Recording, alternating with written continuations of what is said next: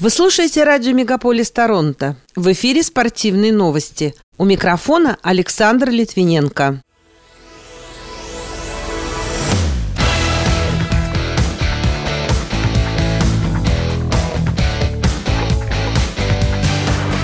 Торонто обыграл Атаву в первом предсезонном матче Национальной хоккейной лиги. Канадка Габриэла Добровский и ее партнерша Джулиана Олмос на теннисном турнире в Токио одолели своих соперниц в парном разряде. Всемирная федерация керлинга продлила отстранение российских спортсменов до конца декабря.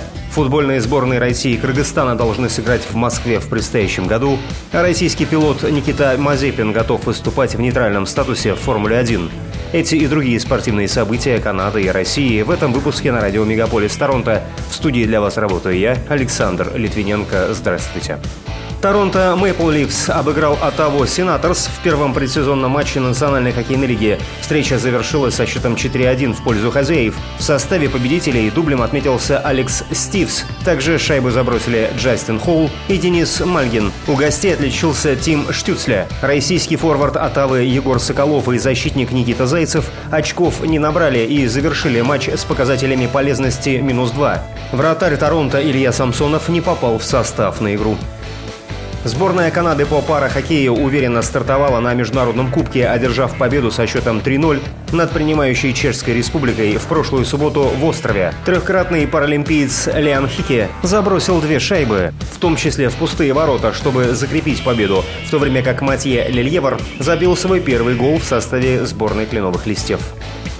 Парный сезон текущего года становится незабываемым для Габриэлы Добровски из Отавы, поскольку она приближается ко второму подряд титулу и третьему в сезоне на Турей Pan Pacific Open в Токио. 30-летняя Добровски и ее мексиканская партнерша Джулиана Олмос победили Деми Шурс из Нидерландов и Дезире Кравчик из США со счетом 7-6-6-3 в полуфинале в минувшую субботу. Россиянка Екатерина Александрова стала победительницей турнира женской теннисной ассоциации 250 в Сеуле, призовой фонд которого превышает 250 тысяч долларов, передает агентство РИА Новости. В финальном матче она обыграла первую ракетку турнира Елену Остапенко из Латвии со счетом 7-6-6-0. Матч продолжался 1 час 25 минут.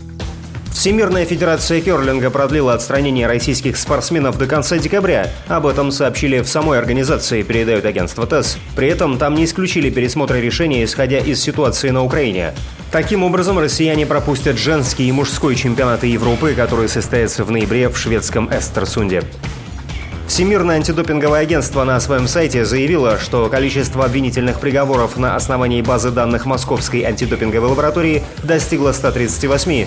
Как пишет газета «Известия», ожидается увеличение количества санкций, так как многие дела по-прежнему находятся на рассмотрении. При этом сколько именно российских атлетов могут быть лишены наград и дисквалифицированы, не уточняется.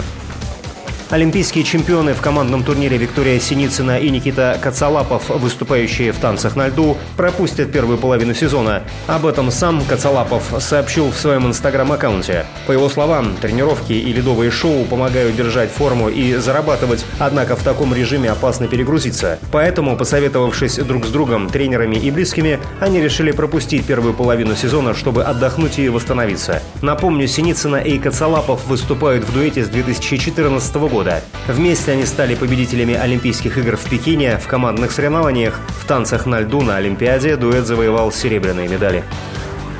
Между сборными России и Кыргызстана планируется еще один товарищеский матч в Москве в следующем году. Об этом пишет сайт sports.ru со ссылкой на главу футбольного союза Кыргызстана Метербека Садыкова. В прошедшую субботу, 24 сентября, российские футболисты одержали победу в Бишкеке с итоговым результатом 2-1. Российский пилот Никита Мазепин прокомментировал слухи о нежелании выступать на соревнованиях в нейтральном статусе. Как пишет агентство РИА Новости, сам гонщик говорит, что это не так. Ранее он отмечал, что не рассматривает возможность смены гражданства для того, чтобы участвовать в заездах. Он готов выступать в нейтральном статусе и фактически сделал это во время прошлогоднего сезона Формулы-1 без каких-либо проблем. Напомню, Мазепин был уволен из Формулы-1 в начале марта по политическим причинам. Россиянин выступал за американскую команду «Хаас». Еще один российский автогонщик Роберт Шварцман в качестве боевого пилота в прошлую пятницу сел за руль Феррари во время тренировочной сессии на Гран-при США в Остине.